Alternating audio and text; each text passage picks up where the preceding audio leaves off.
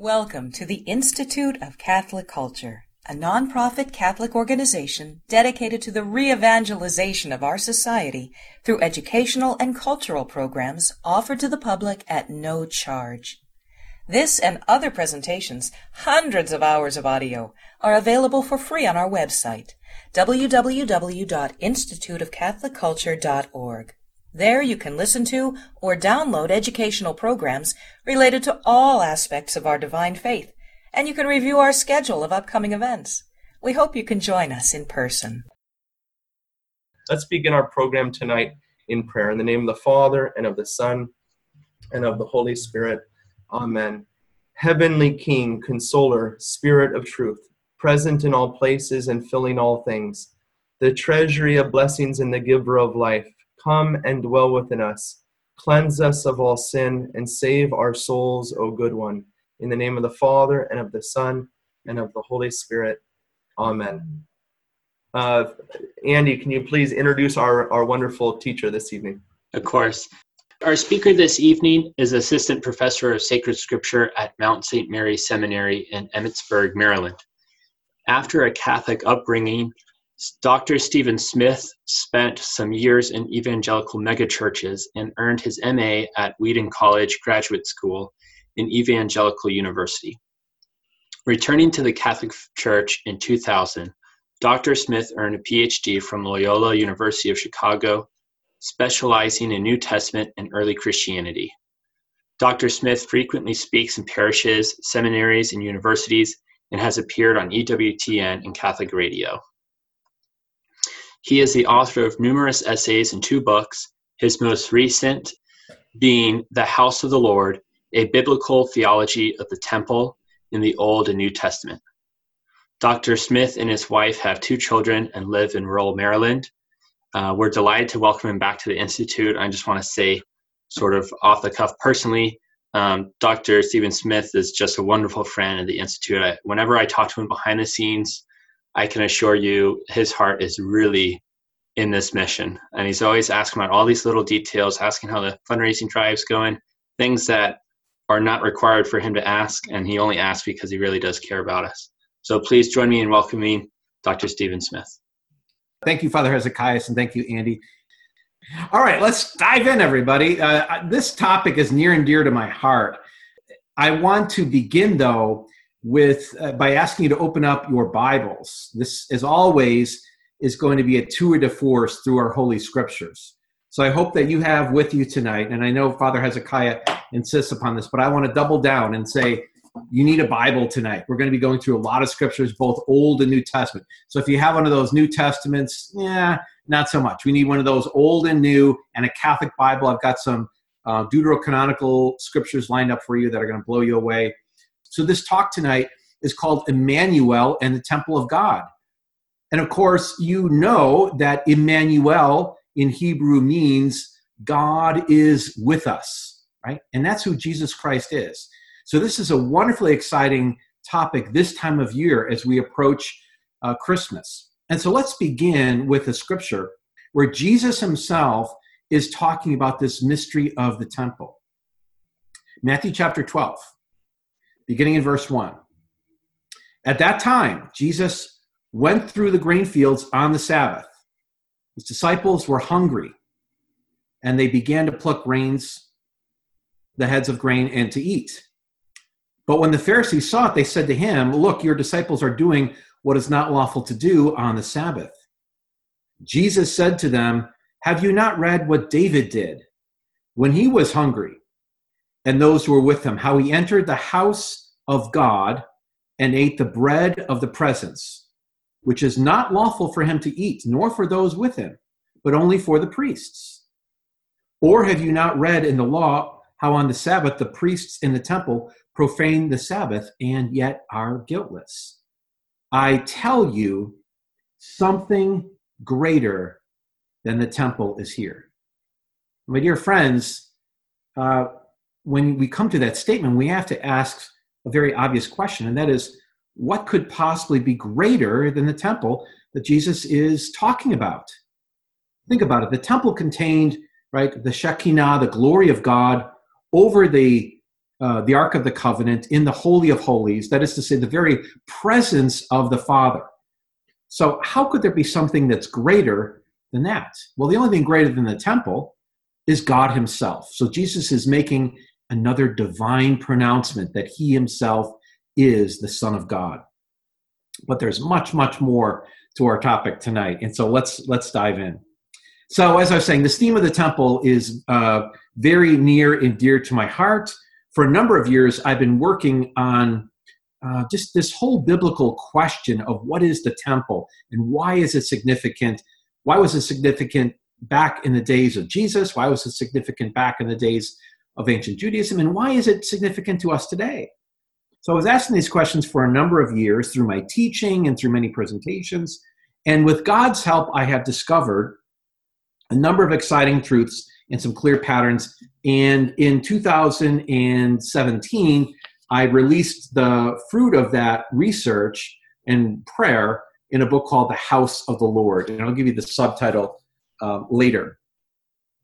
My aim in all of this tonight is to try to help you understand the mystery of the temple, not just as it pertains to Scripture, but as it pertains to your life. And in the very center of it is our Lord Jesus Christ, who is Emmanuel, the Word made flesh. Tonight, one of the goals I have for you is to answer a number of questions. What is this temple and why is it so significant? And who was Jesus?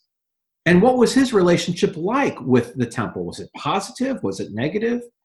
From where, or maybe we should say from whom, did Jesus derive his own perspective of the temple?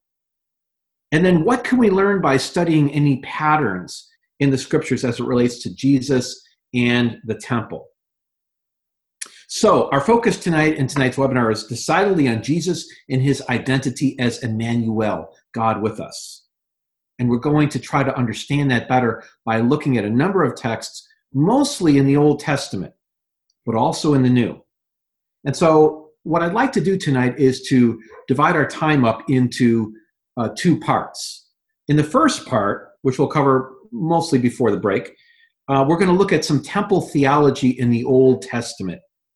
Our goal there is to lay a good foundation and understand something about the Jewish roots of worship. And the big question is how far back does this temple idea go? Right? Because we can find out where the origins of it are, then we can we can trace it forward and understand how it evolved and all that. In the second part, which will come in probably after the break, we're going to build on that Old Testament foundation and taking what we learn there and apply it to the New Testament and look at a few key passages in the Gospels and in the New Testament to help us clarify this relationship between Jesus and the temple. So let's dive in with part one. Where does this idea of the temple first emerge in Scripture? it's really interesting. After writing this book, I've been out all over the place talking to people, and I've asked that question. So, where do you think the idea of the temple begins in the story of salvation history? And I get a lot of different answers, which is interesting. So, maybe you can kind of ask yourself, where do, where do you, where would you place yourself in, in regard to an answer? Where does the idea of the temple begin in Scripture? So, many might say, well, in the book of First, pardon me, First Kings well, in 1 Kings chapters 1 through 10, we have the story of Solomon, David's son. And among other things, he narrates the story of his building and dedicating of the temple of Solomon. So that seems like a reasonable place. And for many of us in our head, we have this idea uh, of Solomon's temple. And that's not a bad answer, but it's certainly not the beginning of the idea in salvation history. You have to go back further. So some might say, well, if you go back not just to Solomon, but to David. Now you're at the real roots and origins of the temple because God made these covenantal promises to David, right, of a dynasty, right, and an everlasting covenant. And part of that is that David's own son would build a house for the Lord. So we can say, well, First Kings 10, uh, First Samuel chapter 7, Second Samuel chapter 7, I should say. Now we're getting, we're moving back further and further, right? Others might say, well, no, you've got to go back further than that. It's not just Solomon or David. You've got to go back to that sort of uh, portable temple before we get to Solomon's temple, what's known as the tent of meeting or the tabernacle. Well, where do we find that? Well, it's scattered throughout the Pentateuch, but in books like Numbers, especially in Deuteronomy, it's also kind of there in the background. Excuse me, in the story of, of the book of Joshua and Judges. So now we've moved it back further from uh, First Kings and Second Samuel to the book of Numbers. But astute biblical students might well add that we have to go back further still, not just to the tabernacle in the wilderness in the book of Numbers, but to the instructions for it, which are also really instructions for the later temple. They're sort of, uh, we'll talk about this, but the, the tabernacle is sort of like the earlier version, the temple on wheels. We get a more extravagant version in the later temples that are built. So you'd say, well, where are those instructions found for the tabernacle and temple? Well, they're found in the book of Exodus. Um, so uh, turn with me back to Exodus 25. And in some ways, I think you will see that we're pretty close now to the bedrock of the temple, the idea of the temple in sacred scripture. And in Exodus 25, really through 40, we, we have the instructions in very minute detail, by the way, for the construction of the tabernacle that Moses and his brother Aaron, who of course becomes the first high priest of that temple, uh, are to build the instructions from God. So but let's look at one verse in Exodus 25 at the very beginning of that, that segment there. Verse 9 says this According to all that I show you concerning the pattern of the tabernacle and of all of its furniture, you shall make. So, yes, here we're back pretty close to the bedrock of the idea of the origins of the temple, right? It's not in the actual construction of it by Solomon or even the promise of it to David or even in the actual movement of that, you know, portable temple on wheels in the book of Numbers. It's all the way back in the origins, uh, the instructions that God gives to uh, Moses and Aaron in Exodus 25. And what's interesting about that passage we just read is I'd like you to circle that word pattern, right, concerning the pattern of the tabernacle. And I want to teach you a, a Hebrew word it's tavnit. Say that with me. Tavnit. It would be spelled T A V N I T. Tavnit. And that's the Hebrew word for pattern. Okay. And so what God is talking about is a heavenly pattern, right? That is being given to Moses and Aaron. So really what they're receiving, you might say, is a kind of blueprint, right? If you're going to build uh, any sort of a building, you need a blueprint to start with to make sure that what's actually being constructed is is according to the original pattern or model. But the model here in question is the heavenly temple or the heavenly tabernacle. In other words, what we're, we're seeing here in Exodus is that the very notion of the temple is, you might say, in God's divine liturgy and God's divine mind in heaven from eternity. So it's an eternal idea. It didn't begin when Solomon, uh, you know, began the building project in the nine, year 930 BC. And so here, as I said, we're very, very close to the to the origins of it. This idea that the temple is the physical or concrete temple is really a replica or an, an icon, right, of the heavenly tabernacle. And let's look at another scripture while we're at it here, and that is in the book of wisdom. I promised you a moment ago we're going to look at some a number of scriptures, including um, from some of the Deuterocanonical books. And if you're here and you're not a Catholic, um, these are books that belong to the Catholic canon of the Old Testament, and I encourage you to read them, even if you don't consider them as inspired. Catholics do consider them just as inspired as the book of Genesis or the Gospel of Mark. Um, but even if you don't consider them inspired, if you're a non Catholic, say a Protestant, I urge you to read them because you're going to learn a lot about ancient Judaism.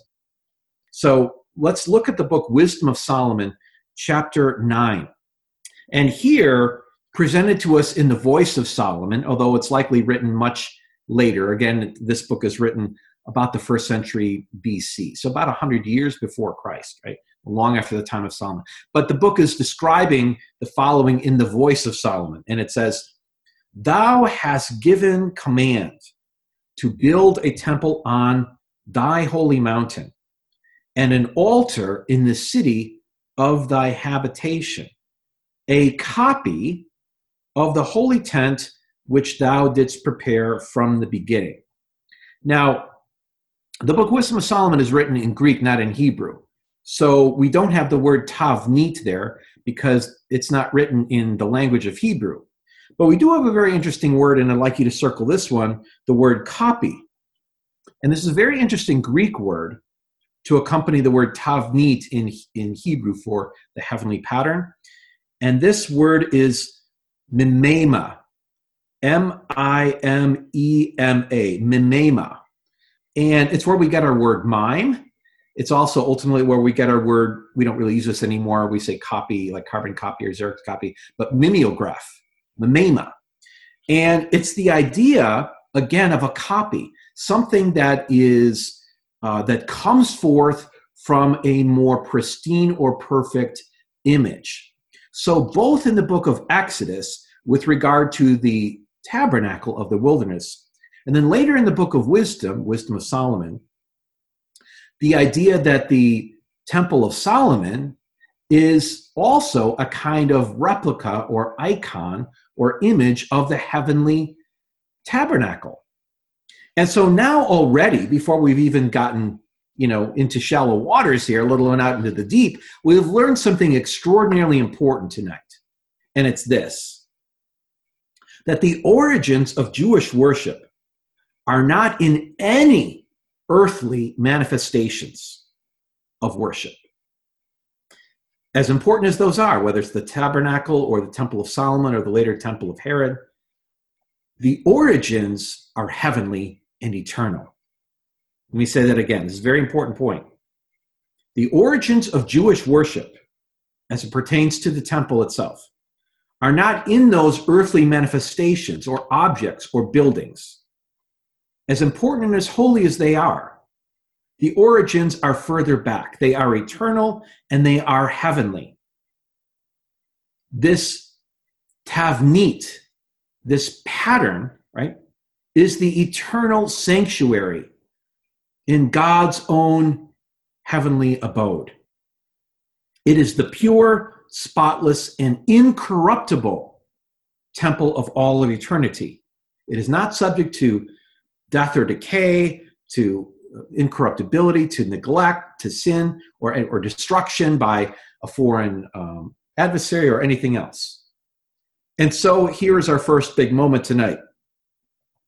The temple in the scriptures, both Old and New Testament, are incarnations, sacramental signs of the heavenly temple. And as I said, that's a very key insight and will eventually lead us forward when we look at in part two at the Gospel of John. And it will help us to have a greater understanding of what St. John tells us in his prologue when he says, The Word became flesh and tabernacled or templed among us. The Word became flesh. the word that is often translated dwelt uh, is really the more precise word is tabernacled. Word became flesh and tabernacled or templed among us. And so we understand then that Jesus, the Son of God, is the Word made flesh who temples among us. He himself is, right, the eternal Son of God and the eternal temple after which all of those physical temples are in fact patterned. Now, let me go back to my earlier question. That is, right? I said when I go out and give talks on this, I ask people how early is the idea of the, te- of the temple in Scripture? How far back does it go? And so far, we're back in the book of Exodus, right? Um, that's not the beginning of it in Exodus 25. It's close to the idea, though, because in Exodus 25 is this idea we've just been talking about, the Tavnit, right? This idea of that the temples in Judaism are, are copies of the heavenly blueprint, of the heavenly original, right? No, the idea is not first in Kings or Second Samuel or the book of Numbers or even in Exodus. It's in the very first utterance of God in sacred scripture. In the beginning, God created the heavens and the earth. So I want to spend a significant amount of time uh, in part one here talking with you about where the very first origins of the temple lie in scripture. That is in Genesis 1 and 2. So let's go back to Genesis 1 and 2. Here now is the big idea as it pertains to the temple in the Old Testament. When we look for the origins of the temple in Jewish worship, we need to go back to the creation narratives of Genesis 1 and 2, and in some sense, uh, Genesis 3. And there are numerous clues, and I can only show you a few of these tonight, but I think you'll appreciate and get a lot out of the ones we are going to look at. Although I want to be clear, these are only a few, there's many more. Um, but there are numerous clues that suggest overwhelmingly that Genesis 1 and 2 depict the whole of creation, that is to say, the heavens and the earth, as God's divine sanctuary. And that Eden, what we call the Garden of Eden, is the holy place of this cosmic temple.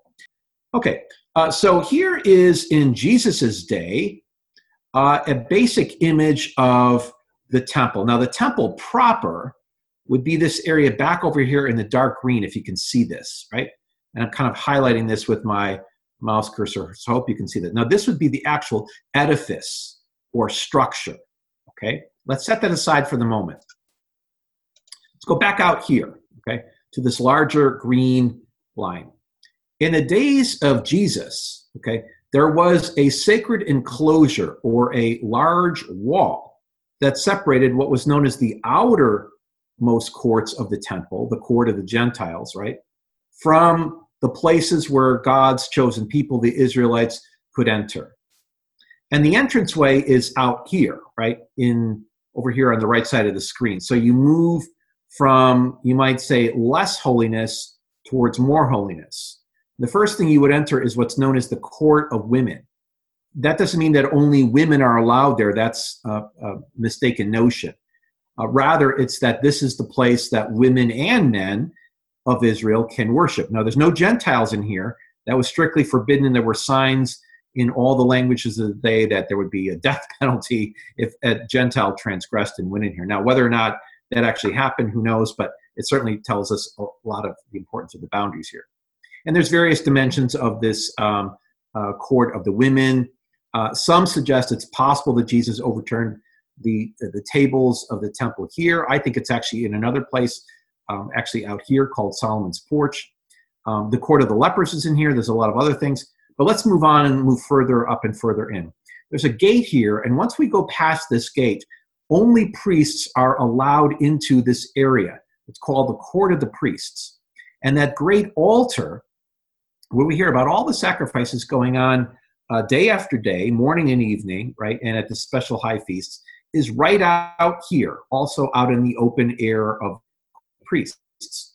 Now, interestingly, there was a there kind of a vestibule here where men could go in and observe. If they weren't priests, they couldn't actually participate in any of the liturgical activities, but they could sort of observe and be, you might say, sort of like ambassadors for their family to watch the various sacrifices. And it's like, oh, here's the Thompson sacrifice is now coming up to the altar. That's my family's, right?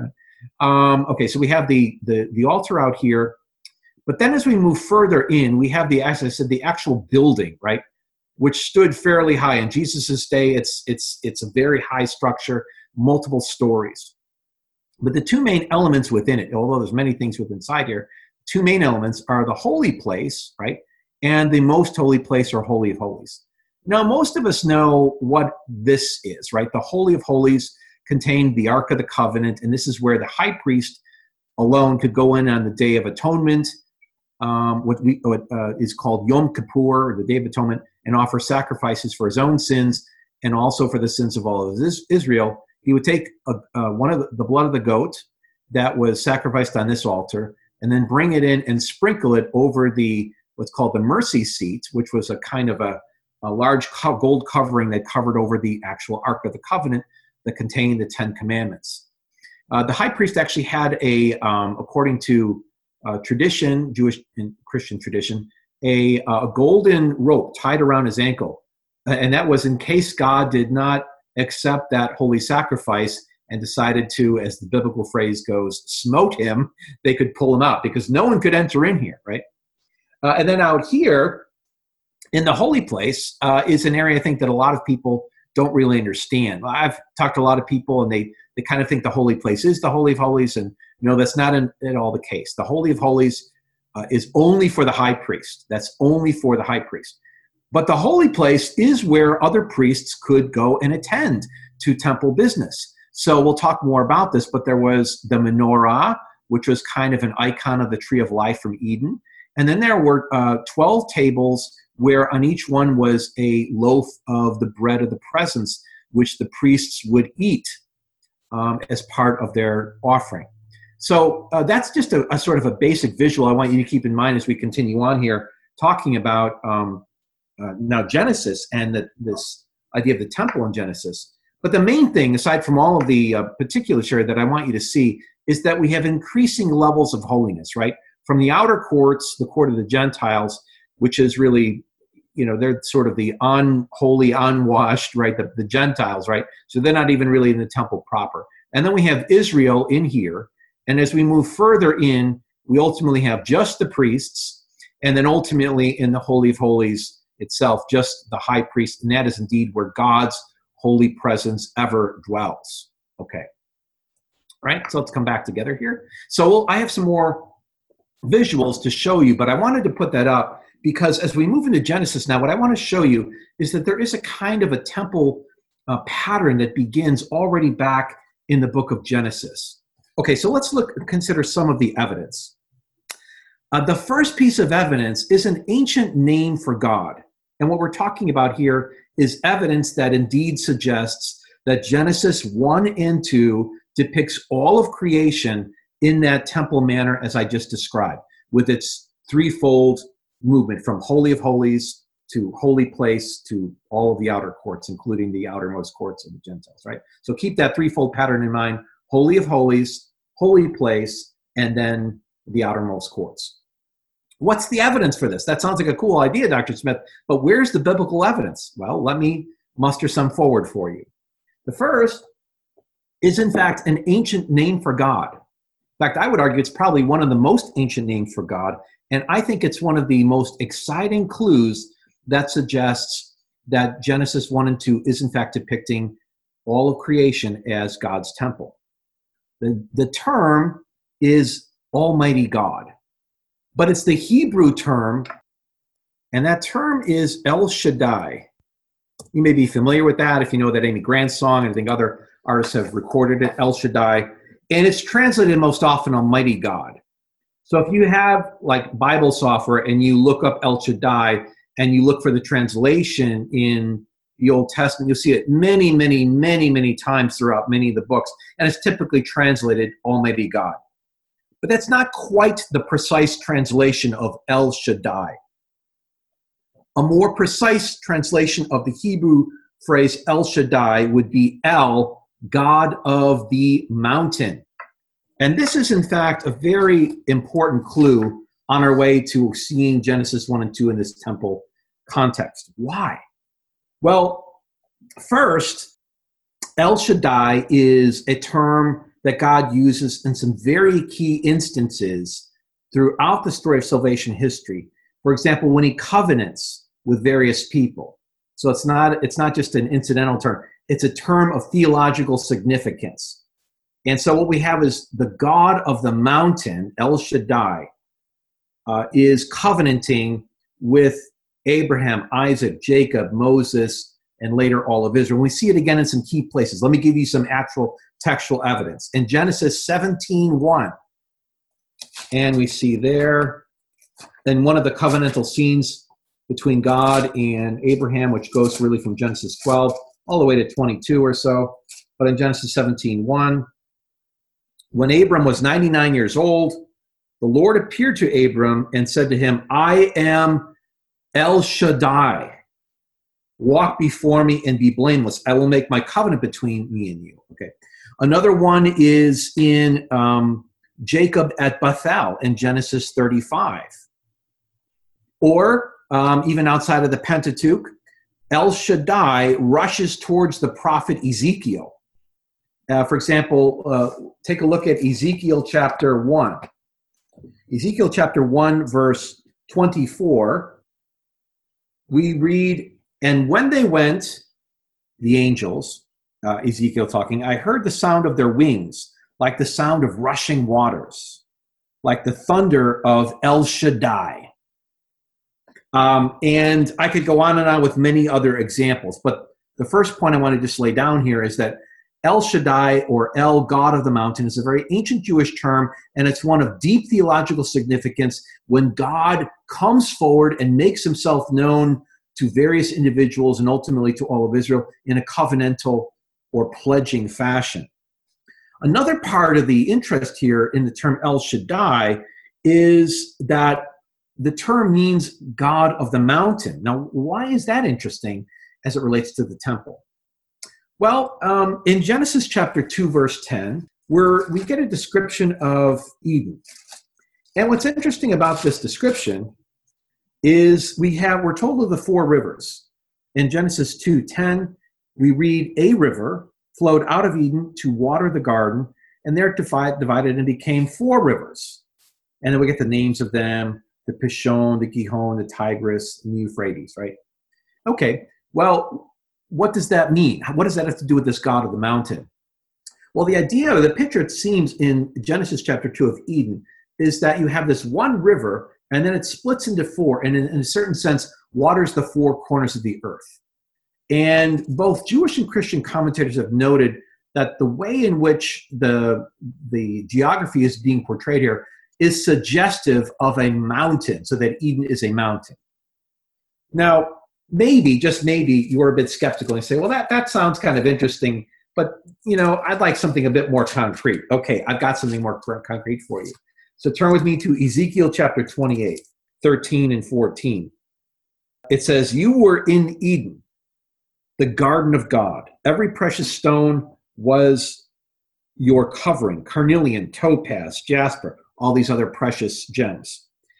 On that day you were created and they were prepared. With an anointed guardian cherub or angel, I placed you. Now, watch this carefully. You were on the holy mountain. In the midst of the stones of fire, you walked. So in Ezekiel, we have this very interesting passage that's really commenting on the scene in Genesis chapter 2, and it gives us additional biblical nuance into how the Jewish prophet understands Eden, not just as a flat, you know, farmland like in the middle of Iowa or Illinois or something, but in fact a holy mountain. Again, I suggest it's implicit very much in Genesis 1 and 2, but it's vividly explicit in, X, in Ezekiel chapter 28. Okay, so you say, I'll buy that. So the scripture reveals that Eden is the mountain, and the scriptures seem to prefer this term for God, God Almighty, which actually means God of the mountain. Ooh, something's coming together here, right? But what's the connection? The God of the mountain, Eden's a mountain, so what? What does the mountain have to do with a temple? Well, actually, quite a bit. When we study ancient cultures, and here I mean both in and out of Scripture, so both in Judaism and in other cultures, in Mesopotamia, in Babylon, in Egypt, and in other cultures still, mountains were more than just places way up high. They were high places, and that's a pun, uh, a bad one, but that's a little bit of my biblical humor here. They were known as high places, uh, meaning places that were holy. And in fact, if you look through the Old Testament, you will find that phrase, high places. And it's used as a derogatory term about altars that were built in the land of Israel that should have never been there. In fact, Solomon uh, allows some to be built because he made these, you know, these marriage relationships with, with women from other nations. Like he married, you know, the daughters of the Pharaoh of Egypt. And they would build high places, which were literally uh, an altar of stones, typically on high places, on mountains. So a high place on a high place, right? Um, but outside of the Bible as well, all over the ancient world, high places and altars were constructed most often on mountains, suggesting widely and deeply that for many, many ancient minds and hearts, mountains were the places where you go to commune with God. They were not just higher places. They were places where the veil between heaven and earth was more thin, where one worshiped God, where one received special revelation, and above all, where one offered sacrifices. So now let's just back up. We've got quite a bit of evidence actually coming together, right? We've got God Almighty, term we all know, but it, in fact, We've learned something about its truer meaning, that it really means the God of the mountain. We have learned from Ezekiel um, that the Old Testament looks at Eden not just as a piece of farmland, but in fact as a mountain. And anecdotal evidence from outside of the Bible, as well as evidence in the Bible, all suggest that mountains are really perceived by the ancients of all sorts as very special sanctuaries, almost like natural sanctuaries. Um, another one is in is in uh, is uh, in the land of Abraham in the ziggurat, which is a kind of a this idea of a holy mountain where one goes to commune with God, the so-called ziggurat at Ur. You can look that up online. It kind of looks like a pyramid, but it's really a, it's really more of a temple. Okay, so let's suppose Eden is a mountain. Are there any other mountains in Scripture in the Old Testament where special things happen with El Shaddai? Well, in fact, there are. Let me name five Mount Ararat, Mount Moriah, uh, Mount Sinai, and Mount Zion. Well, that's four more, right? And then we have Eden, Mount Eden. So we have Mount Eden, we have Mount Ararat, Mount Moriah, Mount Sinai, Mount Zion. Sorry, Dr. Smith. Uh, where what what's the significance of those five mountain ranges or mountaintops? Well, each one of them is associated with a covenantal figure where another dimension of salvation history moves forward. Right? Let's look at them again. Mount Ararat is described to us in Genesis 8 and 9. And that is where God covenants with Moses, and Moses builds an altar right after the flood. Builds an altar. First time the term is used in Scripture on the mountain. Uh, Moses binds and sacrifices Isaac, although he doesn't really sacrifice, but he gives him over to God, right? In Genesis 22. And that happens on Mount Moriah. Moses goes up the mountain of Sinai and receives the Ten Commandments. And so now we have the Mosaic covenant, which takes place again on the mountain. By the way, Moses also offers sacrifices. Uh, he goes up the mountain and says he eats and drinks right, with Aaron and his two priestly sons. Um, and they behold God, it says in Exodus 24, verse 9. And then finally, David, right? Uh, David, uh, where his son really constructs the temple uh, on Mount Zion, right, where there are the sacrifices, some of which were also consumed or eaten. So we have Mount Eden, Mount Ararat, Mount Moriah, Mount Sinai, and Mount Zion. Five of the holy mountains in the Old Testament where El Shaddai encounters and enters into covenant with his people. And all of that leans forward to the New Testament where the one final covenantal mountain brings all of these strands together, all five strands and more. And of course, I'm talking about Golgotha, where the new covenant is ratified. Now, the evidence that we talked about from El Shaddai, I think is amazing and pretty cool. But it's by no means the only evidence. And I'd like to squeeze this in before the break here and get to a couple other pieces of very important evidence as it pertains to Genesis. So we're still going to talk about Genesis, but what are the evidence is there? Well, I want to mention two. And both of these points have a, a little title. So the first point I want to mention is uh, up from the waters and then after I talk about that one, I want to talk about um, gate liturgies. Now, what are these two phrases, up from the waters and gate liturgies? Well, there are two points that I want to make to further corroborate the evidence that Genesis 1 and 2 depicts all of creation as a temple, along with El Shaddai, right? I want to make sure we've got, really see this clearly. So, what do I mean by up from the waters? Well, in the ancient world, we have this pattern of man being delivered or rescued from the waters. Water in the ancient world was, of course, life giving, but also life taking, right? It could be very, very hostile. And so in the ancient world, you have sort of this idea of the mountain of God. That's the place where one goes to commune with God or the gods. And then above that is the realm of the gods, or in Judaism, of God himself, right? But then below the mountain are the waters of chaos, right? Uh, these are the hostile waters. So, like in the Greek world, we the the waters below the mountain are the threat of the abyss, right? In Judaism, you might think of uh, death or Sheol, right? And in the house of the Lord, I lay out some very interesting discussion of this kind of ancient Jewish cosmology. And I want to throw up a little uh, graphic here to show you, which I hope will um, which I hope will make this point that I'm that I'm getting at here. So let me bring this up for you here, and let's take a look at this. Okay, so this is a kind of a depiction of ancient uh, Hebrew cosmology. Without getting into all the nitty gritty, here's basically the threefold movement that I'm talking about. We have the heavens above, right? The skies above, right? And then we have the earth. But in this graphic, if I would change one thing, I would make this more of a mountain, right? You can see the earth protruding here with various mountains. But in the very center it would be sort of like the highest mountain. And that would sort of be these these temple mountains in scripture, like Mount Eden, right? And Mount Sinai, right? And then if you flip that triangle, the mountain upside down, right? Just flip it upside down, right? What do you get? You get sort of a diamond. So that down below, the mirror image of the place where one communes with God then becomes the furthest place away from God. And that's Sheol. You see that in Job, you see that in the Psalms, where it says, If I go up to heaven, thou art with me. If I go down to Sheol, thou art there. And that's sort of this idea of of this furthest place away from God, so that the waters below the mountain sort of represent the antitheses of the place where one goes to commune with God. So it's sort of, sort of like a triangle, if that makes sense. Now keep that in mind.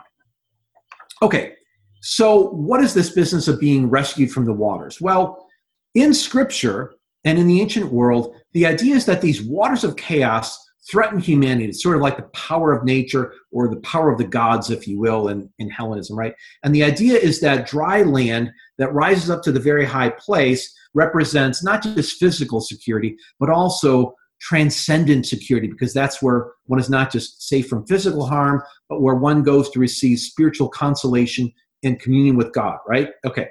So think of it in scripture. We have Moses delivering the Israelites through the waters of the Red Sea. We have Joshua taking the Israelites through the waters of the Jordan over to the dry land and ultimately ultimately up to Mount Zion, right, under David. Think of Jesus being baptized in that same Jordan River in the New Testament, going down into the waters, plunging down, and then rising back up. Or we can think of uh, St. Paul describing Christian baptism in Romans 6, right? If we died with Christ, we also rise with him. So this motif is all over the scriptures. Think of Peter falling on the waves, coming to Jesus, and then fearing, seeing the waters. He goes down, and then Jesus grabs his hand and raises him back up. So this is kind of the idea, okay?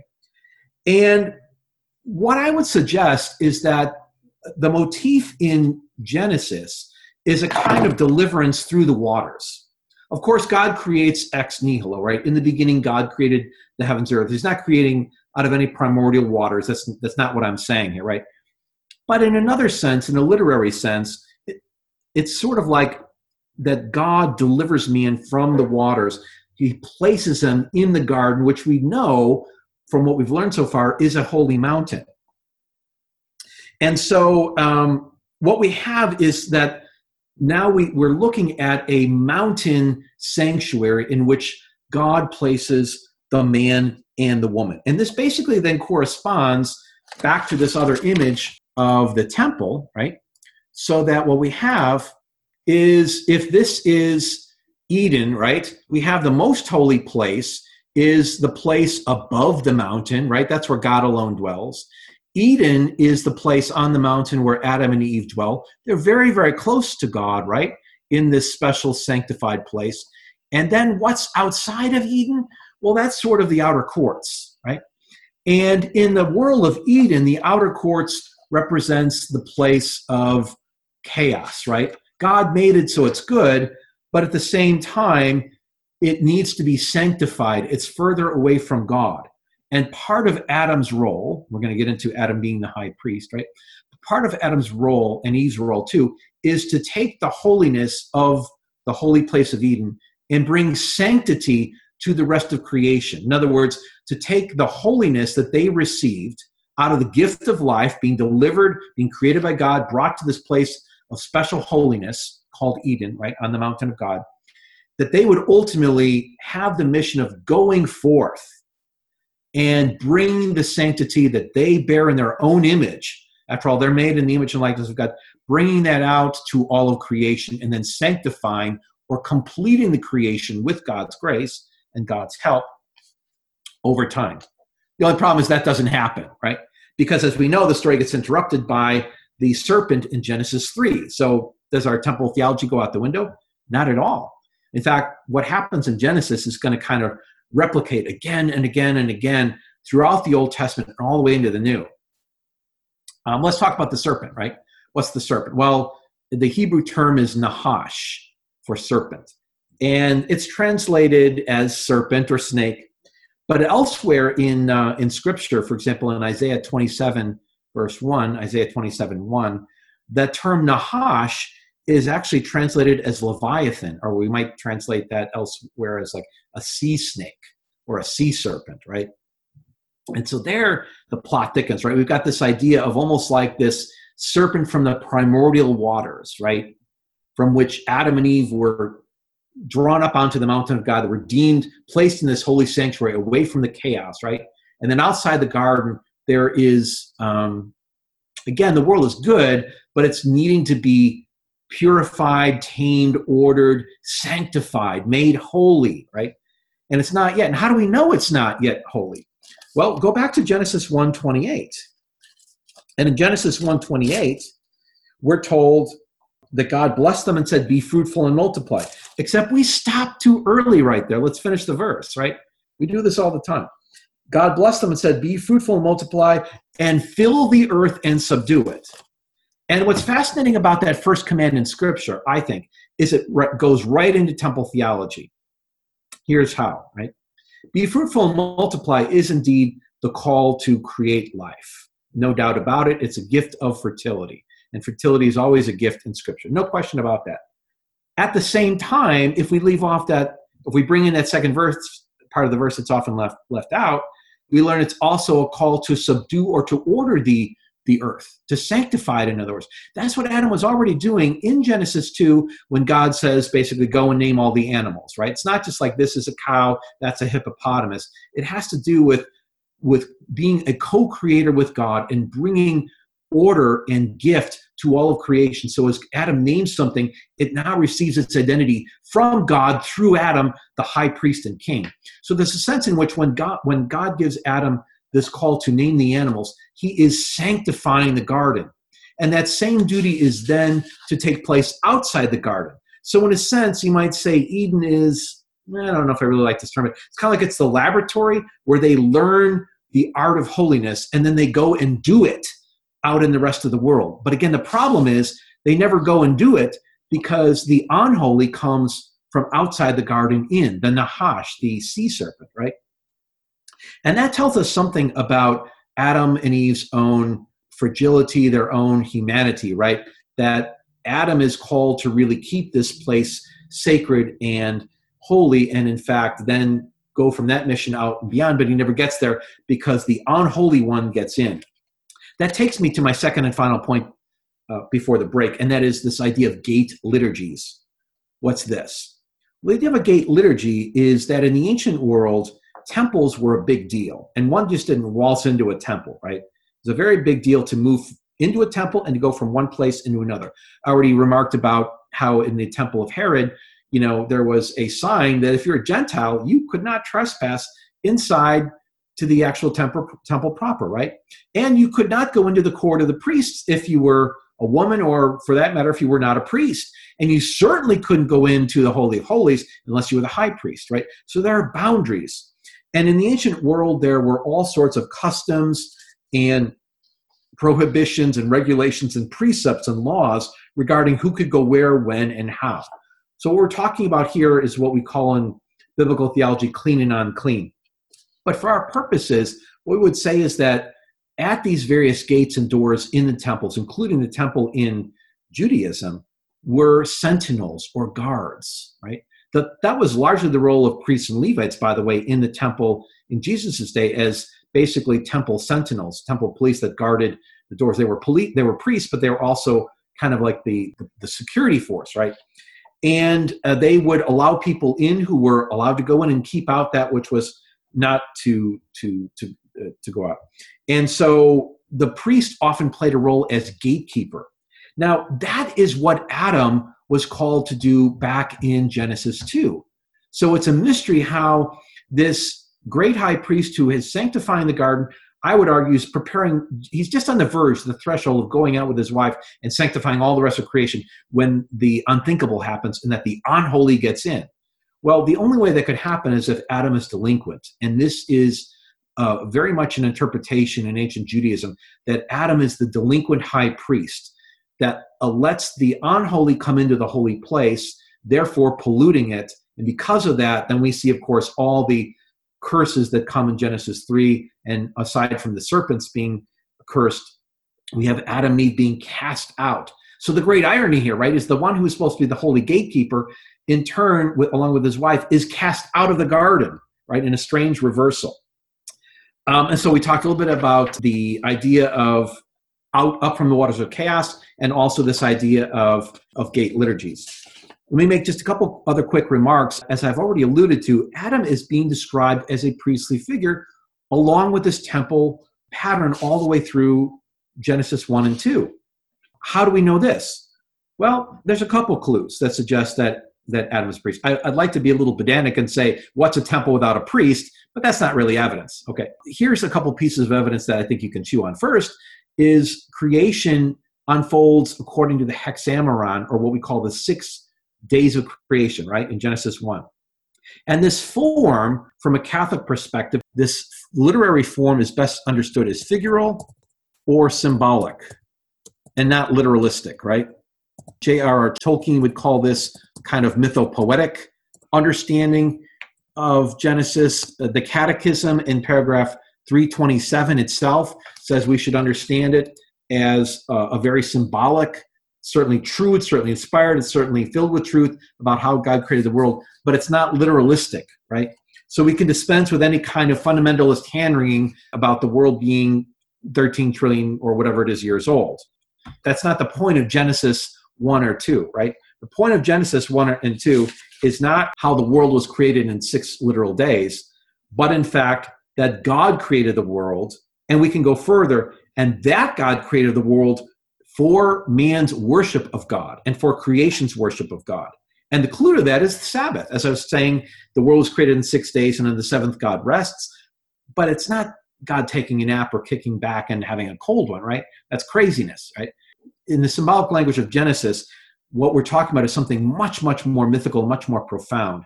It's the idea that on the seventh day, the master artist steps back from his creation and says, Behold, it is very good, right?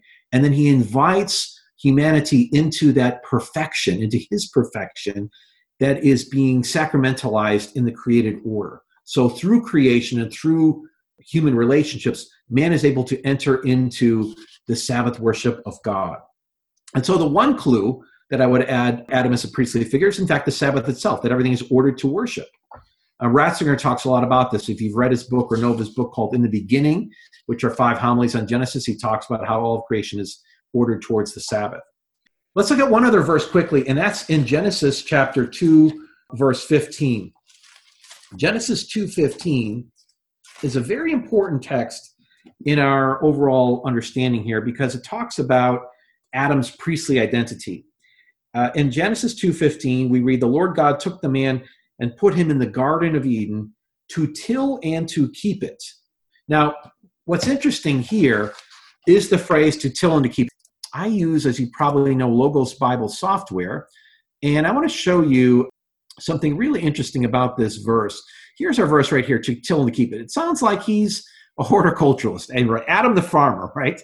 But that's not the case at all. If we actually do a little word study, just really quickly, I'm going to do a word study with you and show you that here is the word that's used for to till, right?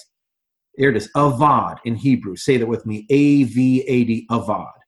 Now, the all the occurrences in the Old Testament are listed here and their various connotations. What's striking is that the phrase to till is a very, very minor one down here, only a few occurrences but mostly the word means to serve as in to worship. 289 occurrences, that's 289 in the scriptures, right? Uh, seven pertain to working the ground, one pertains to plowing. Almost all the rest portray to liturgical work. Not only that, the other word that's translated to keep is also a little bit, unfortunately, misleading. It has to do also with serving in the temple. It's a word that really is better Uh, translated protect. But if you understand keeping as like keeping the gates or keeping holy, then it's fine, right? Finally, what's interesting is when the two words avad and shamar, again, A V A D and shamar, S H A M A R, avad and shamar, when they occur within 15 words of one another, they always, always refer to liturgical duties of priests. And so what we're left with then in Genesis is an unmistakable image as Adam as God's high priest that tends to this temple of Eden. So let's get back now and talk about the uh, the temple implications of all this. So I think, what does all this mean for us? Well, I think it means a couple of things. One, we ought not to take the Old Testament for granted. We read it, we love it, but there's still more that we need to uncover and discover. And Catholic biblical theology is a is a commitment. It's a commitment to study and to prayer and to work together. But the burden shouldn't overwhelm us, right? That's why the church has uh, community. It's why we have liturgy. It's why we have preachers. It's why we have teachers. It's why we have things like the Institute and many other things. And so your goal is to just keep learning. So if you're sort of going, wow, this is cool. It's I'm also overwhelmed uh, it's okay. That's that's that's not a bad place to be.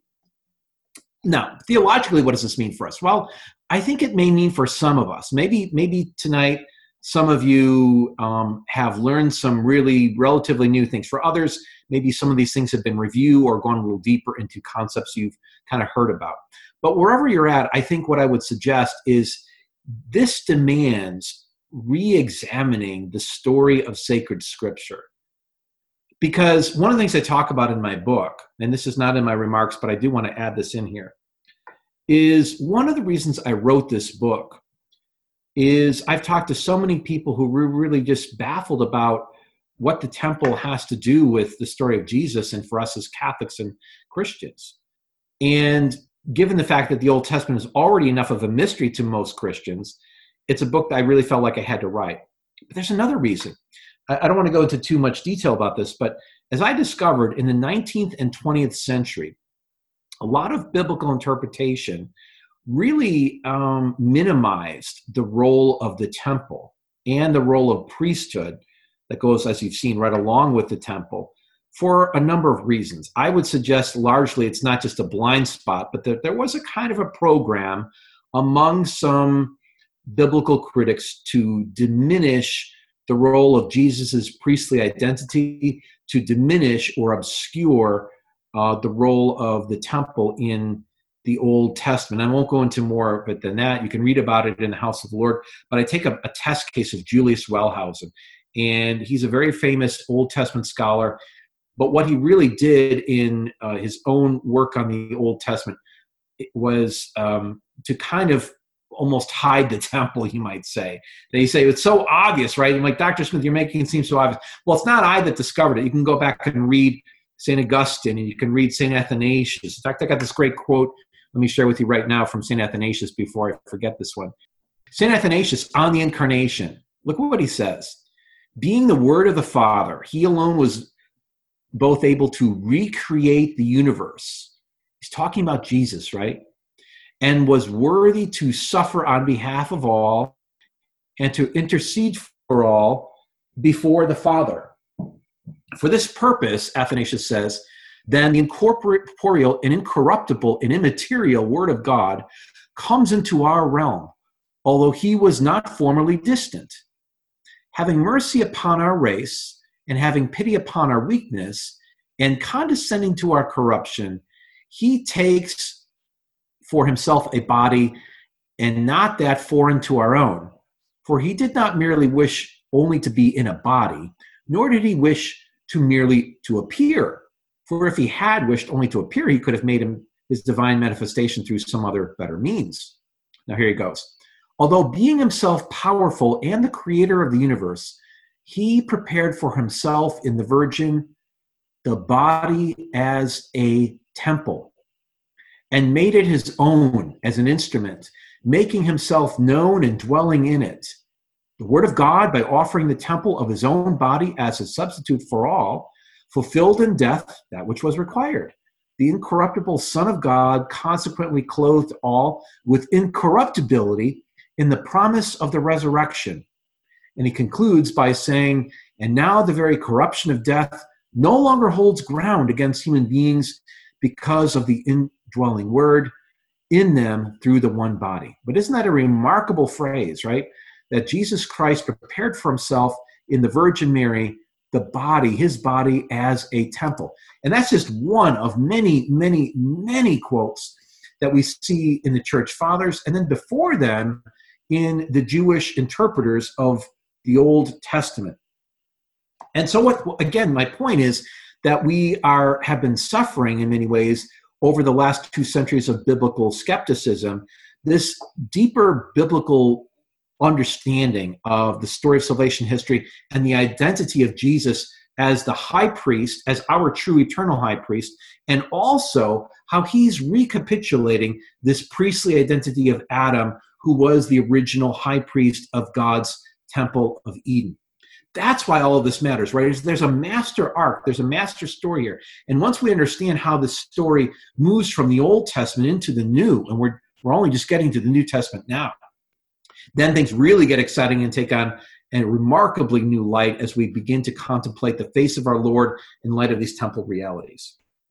Okay, so that's what I want to do. I want to turn to the um, to the New Testament now. Look at a few texts to try to get at that question: How did Jesus perceive of himself in light of the temple? But before we do, I want to just remind you of the one uh, point I made near the very end of part one, and that is this idea again of Adam, the high priest, call to be fruitful and multiply and to fill and subdue the earth as a major idea. This is a really huge idea for tonight. So I want you to hang on to this because it's about taking the holiness of the holy place and not hoarding it, right? God is generous. So he wants to create this priestly humanity, right? In order to sanctify all of creation. That was the original plan right back in Genesis. Even though it was thwarted by Adam and Eve's own culpability as well as by the serpent, uh, it didn't stop. So even as Adam and Eve are the ones who are ironically cast out of the holy place of the temple, the temple story continues as well as that command to be fruitful and multiply and fill the earth. Putting it another way, Adam and Eve were called to be they were called to be temple builders. And by that I mean taking the holiness that they themselves embodied, given it by God, right? Being near to God in that holy place of Eden, and then by being fruitful and multiply, populating the earth and sanctifying it, not just through their offspring, but through holy deeds and through holy, holy actions, through all their creative activities of life, right? That they would bring and sanctify the rest of the, of the world That light would overcome darkness, so that Nahash and all the waters of chaos outside or below the mountain of Eden would be overcome by good, right? It's kind of like that line in John's gospel the light shines in the darkness, and the darkness is not overcome it, right? Well, the light of Adam and Eve, the light of this high priestly figure, ideally, would radiate holiness out further and further. So let me show you a few scriptures where believe it or not, we see this phrase "be fruitful and multiply" again and again in Scripture. Take a look at my uh, my screen here, and let me bring up for you a couple verses. Here's the beginning one. Open your own Bibles, though, as as we do this, right? Here's the first one. And God blessed them and said to them, Be fruitful and multiply. Here it is, and fill the earth and subdue it. Right? Now, my my sort of temple interpretation here is be fruitful and multiply and continue to build God's temple holiness throughout the earth. Okay, well, beyond Adam and Eve in Genesis 1 being given this command, watch this in Genesis 9, right? God blessed Noah and his sons. In Genesis 1, right, which is our kind of recreation scene, God blessed Noah and his sons. There's a sense in which Adam is the first priest and, and Noah is a new Adam, right, called to be a new Adam and a new priestly figure in Adam's own image and, of course, in God's image. But he says to them, Be fruitful and multiply. There it is again. Um, we could look at in regard to Adam uh, and to Abraham. Turn with me to Genesis 17. We looked at a passage earlier in, in Genesis 17, right? Uh, where we learned the phrase El Shaddai means the God of the mountain. But take a look at what's next. And I will make my covenant between me and you and will multiply you exceedingly. Now, it's not exact, but it's very, very similar to that original command. And then you see an echo of the other part of it here in Genesis 17 6. I will make you exceedingly fruitful. Kings will come forth from you, right? So the idea is not just about, and I'm being uh, I'm being a bit funny here, but making babies. Oh, that's part of it, right? According to temple theology, it's about radiating holiness, right? Through the gift of fertility, but also by sanctifying ourselves and allowing God to sanctify us and then living our lives. That's what the call was originally for Adam and Eve. And though that was thwarted, and they were the ones who were cast out of the temple, God's temple building commission never ended. We saw it continue just a moment ago with Noah. I gave you another quote with Abraham. Um, let's look at another one. This one comes uh, from the story of Jacob. Let me bring it up for us here. Um, you should be turning your own Bibles now to Genesis 28 3, if you would. And let's take a look at this one. God Almighty, right? Now, isn't this interesting? El Shaddai, God, the God of the mountain, bless you and make you fruitful and multiply so that you may become a company of peoples. May he give the blessing of Abraham to you and your descendants with you, that you may take possession of your sojournings, which God gave to Abraham. Okay? Amazing. The God of the mountain recapitulates these original commands to Adam and Eve. And we could go on and on and on from those. The point is this that what God began in terms of this temple paradigm with Adam and Eve in Genesis 1 and 2 was not thwarted by the sea serpent, by the Nahash of Genesis 3, verse 1. That is by Satan, right? But light will overcome darkness provided we cooperate with God. So, about all of this, I say that Adam and Eve were given this, the first Great Commission. The first Great Commission, right, is a type of Jesus Christ's true Great Commission. I'm talking about in Matthew 28, right, where he says, Go and make disciples of all nations, baptizing them in the name of the Father and of the Son and of the Holy Spirit. Ooh, now that we've done a little temple theology, hopefully bells are going off, and as you hear that, you're going, well, wait a minute, right? That sounds kind of similar. It's like Jesus is taking up that original mantle, right, that was given to Adam and Eve to be fruitful, to call to be fruitful and multiply and to fill the earth and subdue it, right? So that original first commission given to the first Adam is then recapitulated in the new Adam in Jesus Christ. Dr. Smith, are you saying there's a connection between this temple theology that's so fascinating, right, in Genesis 1 and 2, and the story of Jesus? I am indeed. But I would go even a step further and say it's not like we go from Adam and Eve to Jesus, it's that there is this continuity. I, and that's why I wrote this book to show you all the ways in which I believe that this temple archetype given to us in Genesis 1 and Genesis 2 persists and it moves all the way through the story of Abraham, Isaac, Jacob, Moses and the Israelites, Joshua, the judges, certainly the story of David and his son Solomon, the building of the temple, and then on through the prophets into the latter books of the Old Testament, including the Psalms and the wisdom literature, preparing us to receive the New Testament and Jesus in this very light. And so we come now to uh, really to part two and to talk a little bit about Jesus's relationship with the temple and to answer some other questions about this. I certainly believe, in, in all sincerity and in all confidence, that Jesus fully understood himself in light of this mystery of the glory of God being revealed in the temple. There are so many clues, I can barely scratch the surface. Let me just mention some, and then we'll look at a few in detail. But let me just kind of, you know, tip the bucket over and let you just pour this out on you to, for your um, for your listening pleasure. Right? We have Saint John saying in John chapter one in his prologue, "The Word became flesh." and templed or tabernacled among us. John 1:14. We have the phrase I opened up our our webinar tonight with, right? Where Jesus says something greater than the temple is here in Matthew chapter 12.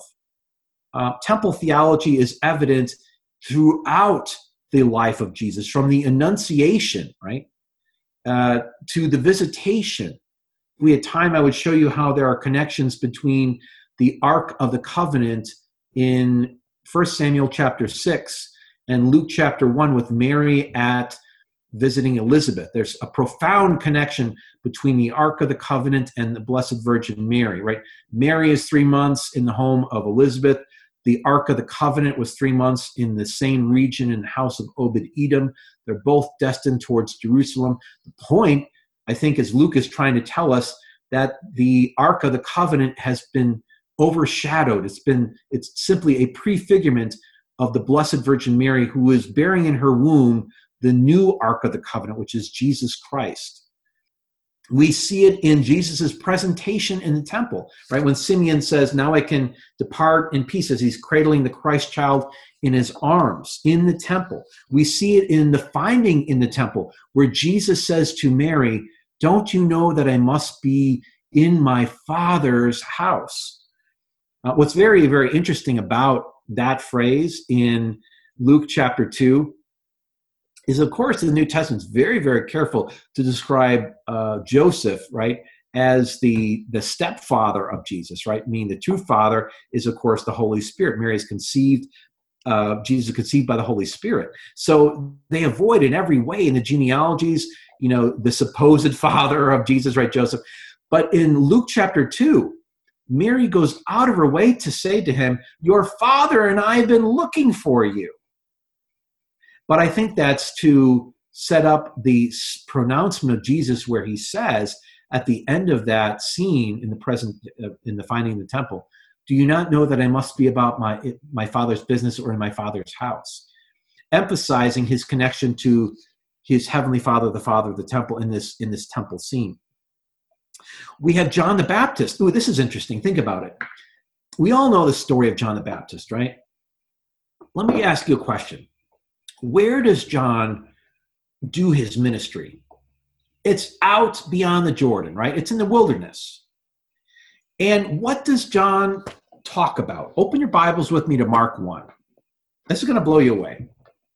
It should. If it doesn't, it should. Right? And Mark chapter 1, verse 4, right? The beginning of the gospel of Jesus Christ, the Son of God.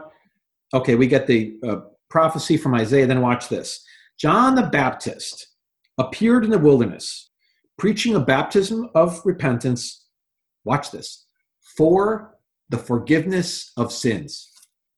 Now, we hear that and we think of Jesus and we think of, okay, the cross, and that's all well and good, right? We think of the Messiah and, okay, good. But think about it in terms of ancient Judaism. Where and how does forgiveness take place in the economy of the Old Testament. Think about that. Where? Where does forgiveness of sins take place? See, the problem is we read the scriptures too much as 21st century Catholics and not enough as first century Jews. Because a first century Jew would immediately get the connection that the forgiveness of sins that John is talking about is something that takes place in the temple. If you want a given day, it's Yom Kippur, right? The Day of Atonement the fall feast where the priest goes into the Holy of Holies, right, sprinkles the blood, right? But then also on a daily basis, it happens as you bring sin offerings and burnt offerings to the temple daily, right? But the point is, it happens in the temple and it's a sacrificial action. So, why is John talking about temple forgiveness apart from the temple? Doesn't that strike you as odd? It should, because it is odd. And I think part of what John's message then is that the kind of outpouring that God is preparing to do is going to be a sacrificial uh, outpouring for the forgiveness of sins, but it's going to take a place apart from the physical institution of the temple. Let me bring up another graphic for you. Okay, so here's a graphic of the temple in Jesus' day. This is the structure, of course, that would describe the temple proper. So we have the Holy of Holies, and then out in front of it here, the holy place. And then, if you can kind of imagine going back behind the building here, we have the altar, and then further out, still right with the court of the of the women and so on, right? So kind of moving into the holy of holies, right? But here's the the wall of the temple. Then, right here's the um, Solomon's porch out here, and here's Golgotha, it's not in the temple at all, right? In fact, turn with me to uh, 1 Corinthians chapter 5. This is one of the passages they talk about in the house of the Lord to try to help us understand how Jesus' death is truly a sacrifice. 1 Corinthians chapter 5. Paul says, Your boasting is not good. Verse 6. 1 Corinthians 5 6. Do you not know that a little leaven leavens the whole lump? He's kind of making a metaphor here about the new life in Christ using the image of leaven and unleavened bread. Okay. Cleanse out the old leaven that you may be a new lump, as you really are unleavened. Now, watch this. For Christ, our Pascha, that's the word in Greek, it's one word, means Passover lamb, our Pascha, has been sacrificed. So, if you were a Jew standing under the cross when Jesus was crucified, and someone said, Hey, what happened? I don't think you would say what St. Paul said. You might say they crucified our Lord or an innocent man died or, you know, whatever. But I don't know that you or I or anyone standing there, even a, a follower of Jesus, would be able to interpret it and intuit it the way that St. Paul does. Thanks be to God for the evangelists and for the apostles who give us the inspired truth of what really happened, right? Because again, if you're looking at it through the context of temple theology, and you look at where um, Golgotha is, right? We can see here's the temple, here's Golgotha. and so there's a there's there's there's something new that is taking place. There's something that is powerfully new. And John the Baptist is already announcing that, right? That this this new kind of sacrifice is going to take place in God's own time, in the fullness of time, as Paul says in Galatians 4 4, but not according to the old structure of the temple. But having said that, I want to make an important point, and that is that neither John the Baptist nor Jesus were anti temple, not at all, right?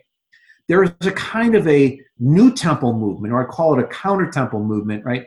So that Jesus is announcing this new temple that is going to pour forth blood and water from his own body, right? Something greater than the temple is here. Destroy this temple, and in three days I will raise it up, John says in John 2. He was speaking of the temple of his body. So Jesus' relationship is certainly seen in light of the original plan of God, in light of this manifestation of holiness, of glory, of temple theology, but not according to the old, but according to the new that Jesus is bringing about. And John the Baptist, as I would argue, when he's out in the wilderness and says, talking about the forgiveness of sins, is making a remark. It's not happening, and he doesn't say it in the temple, right? He says it out in the wilderness. Okay, um, it's certainly very, very evident um, in when Jesus cleanses the temple. But I don't think that's really, strictly speaking, a cleansing. Talking about the action of the temple, right, in Holy Week, where Jesus goes in and turns over the tables of the money changers, right, in Matthew, Mark, and Luke. In John's Gospel, it's found at the beginning of his ministry. It's recorded in John 2 13 to 20. In any case, I don't know that cleansing gets at the right tone. Cleansing of the temple almost the way that's always described and preached to me falls short. It's sort of like jesus is seeing red right? And here's holy indignation. And we sometimes use that as a as a pretext for our own holy indignation. I don't think he was seeing red. I think he was calm as that glassy sea right i think it was a prophetic action think about it when jesus went into the temple and starts you know, turning over the tables. All he's kind of like the prophet of the Old Testament who's announcing something very, very symbolic, judgment, really, right? But the judgment that he's announcing is that temple sacrifices are going to stop, not just for three or four hours the day he did it, but forever.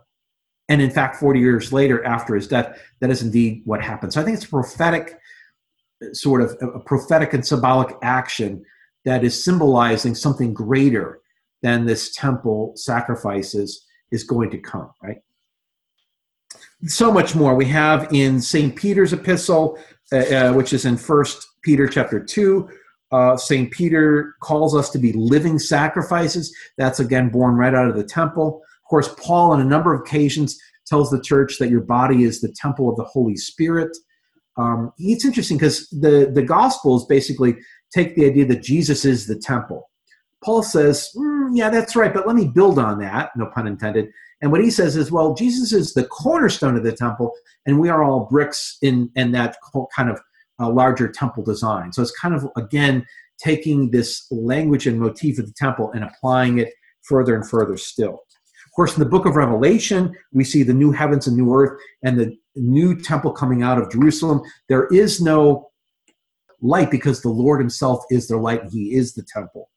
I want to look with you at a passage here, if I can, from Matthew 16. This will be a very famous and familiar passage to you, but I think it will also help to really wrap up our look at, at temple theology. Uh, but while we're turning there, let me just bring in a little uh, excursus, a quick 45 second excursus about temple and, and synagogue. So, what's the relationship between the temple and the synagogue? Well, synagogues were not places of sacrifice, right? The synagogue movement was always seen in connection to the temple. They were sort of like little temples without altars, right? So there's no sacrifice there. Therefore, there didn't need to be priests. There didn't need to be rabbis, right? So there was reading of scripture, prayers. So like the temple, I mean, the synagogue in Capernaum, that's where Jesus taught. It's where he cast out demons. It's where he gave the bread of life discourse. And there were synagogues all over the Mediterranean world in what we call the Jewish diaspora, right? Beginning all the way back in, pardon me, around 500 um, BC when the Jews were taken to Babylon, is where we believe the synagogue movement happened. But every synagogue, in a sense, was always seen in relationship and not competition to the temple, just to make that clarifying point. Okay, you all at Matthew chapter 16. This is pretty cool. I'm going to be at uh, Caesarea Philippi in just a few weeks. And I'll be praying for the Institute and for all of you there. But let me read it for us Matthew 16, 13. And we'll do some questions. Now, when Jesus came to the district of Caesarea Philippi, he asked his disciples, Who do men say that the Son of Man is? And they said, Some say John the Baptist, others say Elijah, others Jeremiah, or one of the prophets. He said to them, Who do you say that I am? Simon Peter answered, You are the Christ the Son of the living God. And Jesus said, Blessed are you, Simon Barjona, for flesh and blood has not revealed this to you, but my Father who is in heaven. And I tell you, you are Peter, and on this rock I will build my church, and the gates of hell shall not prevail against it. I will give you the keys of the kingdom. Whatever you bind on earth will be bound in heaven. Whatever you loose on earth will be loosed on heaven in heaven. Okay, so we all know the passage. We all know this is where Jesus makes the, the pronouncement that Jesus is the rock. But let me show you a little image. So, this is an artist depiction of Caesarea Philippi in the time of Jesus. What we have here is a Roman temple to the god Pan, P A N. And up at the very top, you can barely see it, but there's the kind of like, well, horizon line, if you will, but this is above this large uh, rock face or cliff, about 200 feet high and at least that wide. And it's very, very likely that Jesus brought the disciples to this spot specifically to question them about his identity. Now, notice the kind of temple structures that we have here. This actually, by the way, still remains today. This little kind of place in the wall, that's actually in the rock wall, where little votives were placed. And in this cave right here, still has running water uh, going down into it 2,000 years later. What I'm told is that the the Romans would take um, a goat and throw it off in order to sacrifice. And if there was blood, then it was accepted. And if not, they'd throw off another goat until they could see the blood in the water or some kind of horrendous thing like that. But I think here's why I bring it up in terms of temple theology. This was a temple. Right? And in a sense, it was like Jesus bringing them to all of the Roman religiosity of his day in Rome, except it's in northern Israel. It's about as close as you could take them. I'm convinced that he took them there for this reason to show them this temple, because what he says to Peter, right, uh, is very, very interesting when he says, You are Petros, you are Peter, right? And on this rock, I will build my church, and the gates of hell shall not prevail against it. Okay, two things about this as it relates to temple theology. First, is the term church in Greek is ekklesia. I'm sure you all know that, right? But did you know that ekklesia could also mean assembly? In other words, I think that Jesus may be pointing back to that temple and say, You are Peter, and on this rock I will build my ekklesia. Not on such an ekklesia or an assembly as we have here. And so he what he's contrasting here is the temples of this world with the temple of God. The temple of God is his own body, and the church that Paul says is going to be connected to that cornerstone. So, what we have is a contrast between the kingdom and temple of this world and the kingdom and temple of God. And I think this is a, a pretty powerful uh, way to consider and contemplate that passage that maybe some of us haven't done before. Finally, before we take questions, I just I don't have time to really talk about it here, but I spent a lot of time going through temple theology in the Passion narrative. This was very exciting, and there's an entire chapter in the book that strictly looks, I mean, five chapters on the Gospels, five. But one of those five chapters is um, pertaining just to the Passion narrative. So I go through very, very carefully the arrest, the trial, uh, the crucifixion, the blood in the water, uh, the institution of the Eucharist. I talk about the miracles and exorcisms. I don't have time to do that here, but I think Jesus casting out demons, for example, in the Gerasene demoniac, is a is can be seen in the in light of temple theology. And so I would kind of wrap this up by by saying that I think tonight, hopefully, what we've seen is just a little bit of a taste of good old fashioned biblical theology, right? Of dusting off our Bible, setting aside cultural understandings of Eden as this kind of two dimensional farmland, right? And coming back to the biblical text and letting those texts speak to us. And I think what they begin to show us, if we're really listening, is that God has indeed defined, designed all of creation for worship. And that in the Old Testament, this takes many forms throughout the history of Israel that we call the temple. But all of those, from Genesis 1 and 2, all the way through from Mount Sinai up to the Temple of Solomon, all the way up to the New Testament and the Temple of Herod, all prefigure Jesus Christ, the true Son of God, the eternal Logos, who is the temple incarnate. Indeed, yes, something greater than the temple is here. In the name of the Father, Son, Holy Spirit, amen.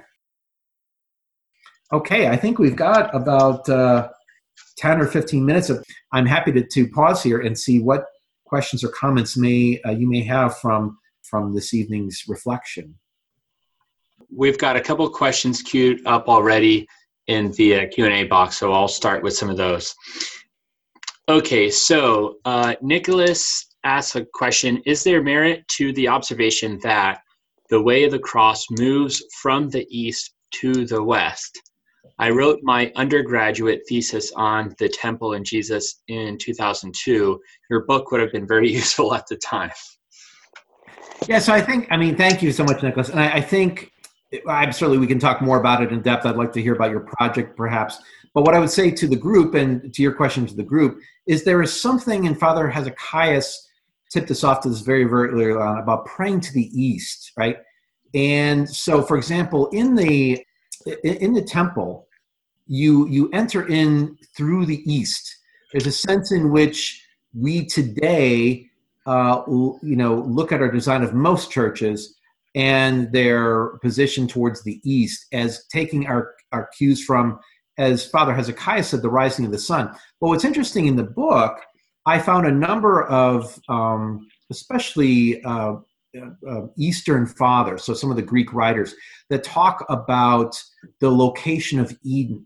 So there's sort of a sense in trying to both look to that rising of the sun as to the, the, the new creation, but also looking back to Eden, to our own origins, right, in this kind of original temple setting. And so some of you uh, that have the book may want to check out those sections, especially in, in the section in the New Testament.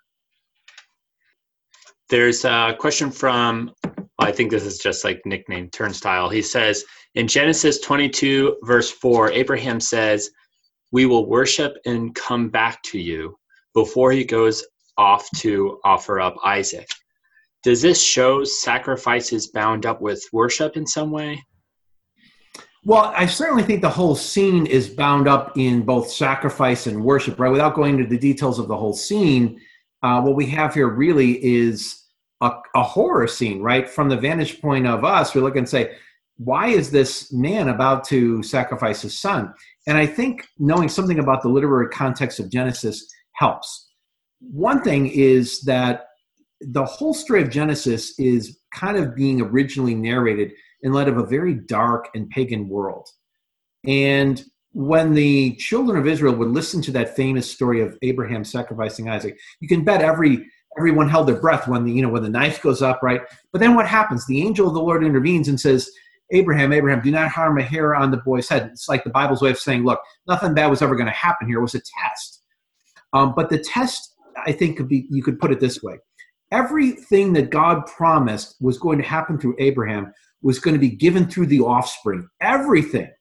It was all attached to the son, right? To Isaac, the gift of son. Remember, he's childless. So, in a way, it's kind of like God saying, okay, here's this child of promise. Now, can I have him back? Can I have him back?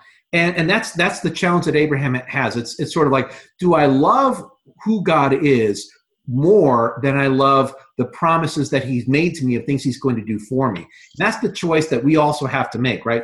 Is do we love God, or is there a sense in which our love of Him is bound up in the things that He's going to do for us? And I think that's what, for me at least, uh, continually fascinates me about that scene. One other thing I would say before we move on to another question is in First Chronicles chapter three, we are told that the place of the binding of Isaac is Mount Moriah, and that Mount Moriah is in fact the place where David purchased the threshing floor, in other words, the, the property for the temple. So, where the place where Isaac is being sacrificed in Genesis 22, in fact, prefigures to the exact locale the place where the altar is going to be later built in the time of David, which is pretty astounding. Uh, anonymous attendee, and then Teresa, I'll get you right afterwards. Anonymous attendee asks, I understand that the gatekeepers were priests, but how was their work gate liturgies? Yeah, so I didn't really have much, as much time to to specify or go into into gate liturgies. One of the difficulties here, to be honest with you, is we don't really have enough data about what the liturgies were really like in the Old Testament period. We have some ideas from the book of Leviticus, but really what we have in Leviticus are more instructions than liturgies, right? So it's a real mystery for us what these liturgies look like. We can we can kind of try and put two and two and two together and get six or seven, but we're not always sure. One of the things that helps me when I read Leviticus is to try to do so with the Psalms nearby, because the Psalms are really the songbook of the temple. So if you take the Psalms and, and turn up the volume on the Psalms you might say. And then read Leviticus. What you have is then precept and also liturgical song together, and it can kind of help to create that liturgical smoke. But to answer your question, I don't I don't really know that we can say we have any. I don't have any evidence uh, really to speak of of like what they pronounced or what they said. But I do bring in some text from the non-biblical world that uh, of of texts where there were these so-called gate liturgies or or pronouncements. And this is not a perfect example, but I'm also a Tolkien fan. And I think of even in Tolkien's literature, you see, for example, the way there's that whole scene that plays out at the Mountain of Moria where they have to kind of figure out before they can enter in, or later uh, with uh, Gandalf and the Balrog, "You shall not pass" is kind of a gate liturgy, right? So in some way or another, I think we can we can infer that the role of priests as well as Levitical men was to certainly guard and to keep those areas of the temple. There's a lot of rabbinic literature that talks about that this did, in fact, take place. What we don't have are the kind of like liturgical texts like Eucharistic prayer number two. We don't have those, but we can kind of at least begin to imagine what some of these uh, thresholds represented. Again, the Gentiles, right? The Gentiles, there was a sign forbidding them on pain of death. Now, I don't know if that ever actually took place, if some Gentile kid, you know, wanders away from his father's marketplace tan gee, what's inside there, and is killed. But it was more about the statement of the uh, significance and profundity of these various barriers, of one moving closer and closer or further and further away from God. Teresa? Um, thank you, Doctor. This has just been fabulous. Oh, good. The reading this morning, if I have my mornings right, was from Zechariah, St. Luke, about he goes in and the angel comes. And I just wondered where he was in in the temple Oh, I'm so glad you brought that up. I was going to mention this earlier. So, first of all, John the Baptist's father is a priestly figure. That means that John the Baptist by birth was a Levite, right? Um, and of course, Zechariah the priest was. Otherwise, he couldn't he couldn't have functioned in that duty. By the way, in the book, I talk about the differences between the New Covenant priesthood and the Old Covenant priesthood. One different, big difference is it was not a priesthood of vocation. If you were a Levite, you were going to be a, and a man, you were going to be a priest, right? I mean, there was a physical inspection and all this kind of stuff, but for the most part, if you were a Levite, you were going to be a priest. And if you descended from Aaron, then you were also eligible to be a high priest. So it doesn't appear that uh, Zechariah descended from from Aaron, or he would have been eligible to be a high priest. Of course, he wasn't. But where he was, and I'm going to bring up really quickly this graphic here if I can. I'll show you right where he was. So here's the temple proper itself, right? The building of the temple, right? Here's the holy place, all of this, right? And then here's the holy of holies, or the most holy place.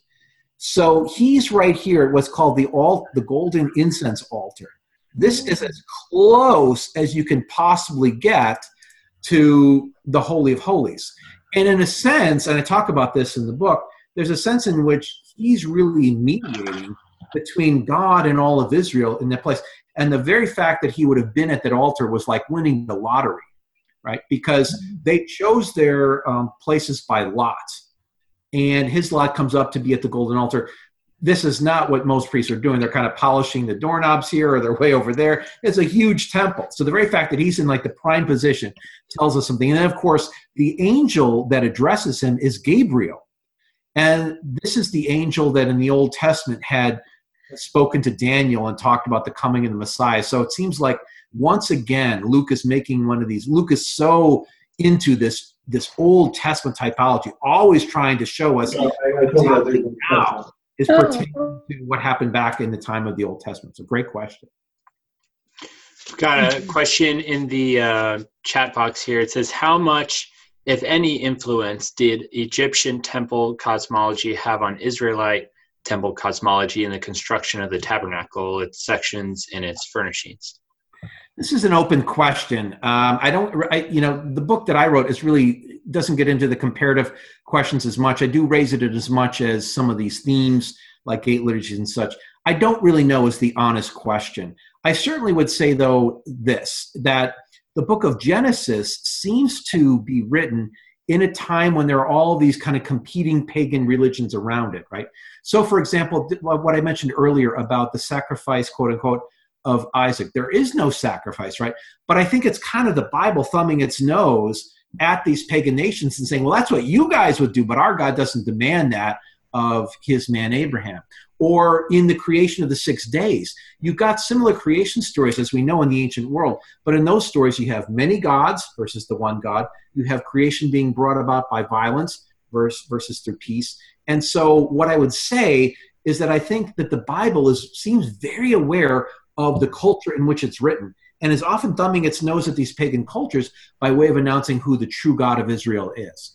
And so I wouldn't be surprised that there is some sort of some sort of a back and forth even even in the design. Interestingly, when I go to the Holy Land, I'll be telling my seminarians that the Dome of the Rock, uh, which is the Muslim mosque, was in fact an imitation of the Holy Sepulchre. And from my understanding, they they consulted a Christian architect, or at least someone who was an Islamic who had understanding of Christian architecture, and then modeled the dome. Except the dome of the Holy Sepulchre is kind of like a blue sapphire, and the dome of the rock is beautiful, is gold. So there's a sense of kind of awareness of the other always sort of happening there.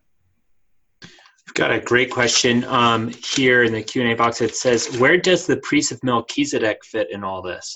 Oh gosh, that's something you're going to have to read the book for. But briefly, Melech Sadiq are two words in Hebrew. Melech means king, Sadiq means righteous. So his name means righteous king. You can read his story in Genesis 14 for the full story, get the book. But what he basically does is he prefigures this primordial priesthood of Jesus Christ. It kind of runs from Melchizedek through David and then on into Jesus. And there's a whole chapter where I talk about uh, Jesus is the eternal high priest in Hebrews, where it really kind of uh, finishes up. I wanted to add one quick thing. I just want to make this quick point if I can, and that is I was talking a lot about God's presence in the temple. One of the things that distinguished the Israelites from the other nations is that they did not consider Yahweh a local deity, right? That's what you would have in all the temple, temple of Artemis, temple of Athena. You go in there and there's the temple where that, that God is. The God of Israel is the God of heaven. So it's a mystery and a paradox that he's at once the God of heaven and he's also the God in the temple. So he's the God of transcendence and he's the God of immanence. In other words, he's the God of uh, uh, the God of heaven and the God who is near us, right? And that brings us back to that idea of Jesus, the Emmanuel of God. Okay, this is from uh, Patricia. She asked, um, "Do you believe that the temple will be rebuilt by the Jews with animal sacrifices?" Evangelicals uh, seem to be very keen to see this happen. Well, this is a perfect t- question to end on for various reasons. Couldn't ask for a better one, Patricia, so thank you. No, I do not. I, I think that there are a, a, small minority of evangelicals and that there is a small group of various Jews that are longing to see the so called third temple. Here's the point Jesus is the new temple of God, right? So to, to be awaiting the construction of a new temple and repeating uh, the, the sacrifices would fly against the book of Hebrews and really all the of Scripture. So I don't say that as in any derogatory way, but just to clarify that Jesus himself is the new temple, right? The sacraments of water and blood signify the baptism and Eucharist pouring out of his life through the church. And so to go back to that system of the old covenant would seem to kind of be an undoing of the new. But having said that, we need to pray, I think, for uh, fundamentalist Christians, for some, and not all evangelicals, by the way, most evangelicals I don't think believe, but there are a kind of a splinter group, uh, some so-called, I hope I'm not offending it, but some some Messianic Jews kind of will talk along similar lines of this building of the temple. And the evangelical point seems to be that if we can kind of bring about the temple, this will, will, will, will force the, the coming, the second coming. And God doesn't need to force the second coming. It's already on his agenda. And so we can, we can rest in peace that no matter what happens in the Holy Land, God's got it in control. And Jesus, the temple, is already among us in our tabernacles at every parish. Amen. Amen. Amen. Amen. Thank you so much, Dr. Smith. This is oh, absolutely oh. wonderful talk. Thank you so much. For those interested in the book, you can get it at Amazon. It's called The House of the Lord. You don't want to buy the book, you can participate in my community at facebook.com slash the outer court. We've got a weekly podcast and a lot of other cool stuff. Andy, thank you so much for letting me be a guest once again here tonight. It's always a privilege. It's always a joy for us too, Dr. Smith. God bless you all. Take care. Shalom. We hope you enjoyed this presentation from the Institute of Catholic Culture. If you'd like to learn more about the mission of the Institute and how you may become a part of this important work, please visit our website at www.instituteofcatholicculture.org or call us at 540 635 7155. And may the glory of Christ Church be ever more manifest upon the earth. St. John the Evangelist, pray for us.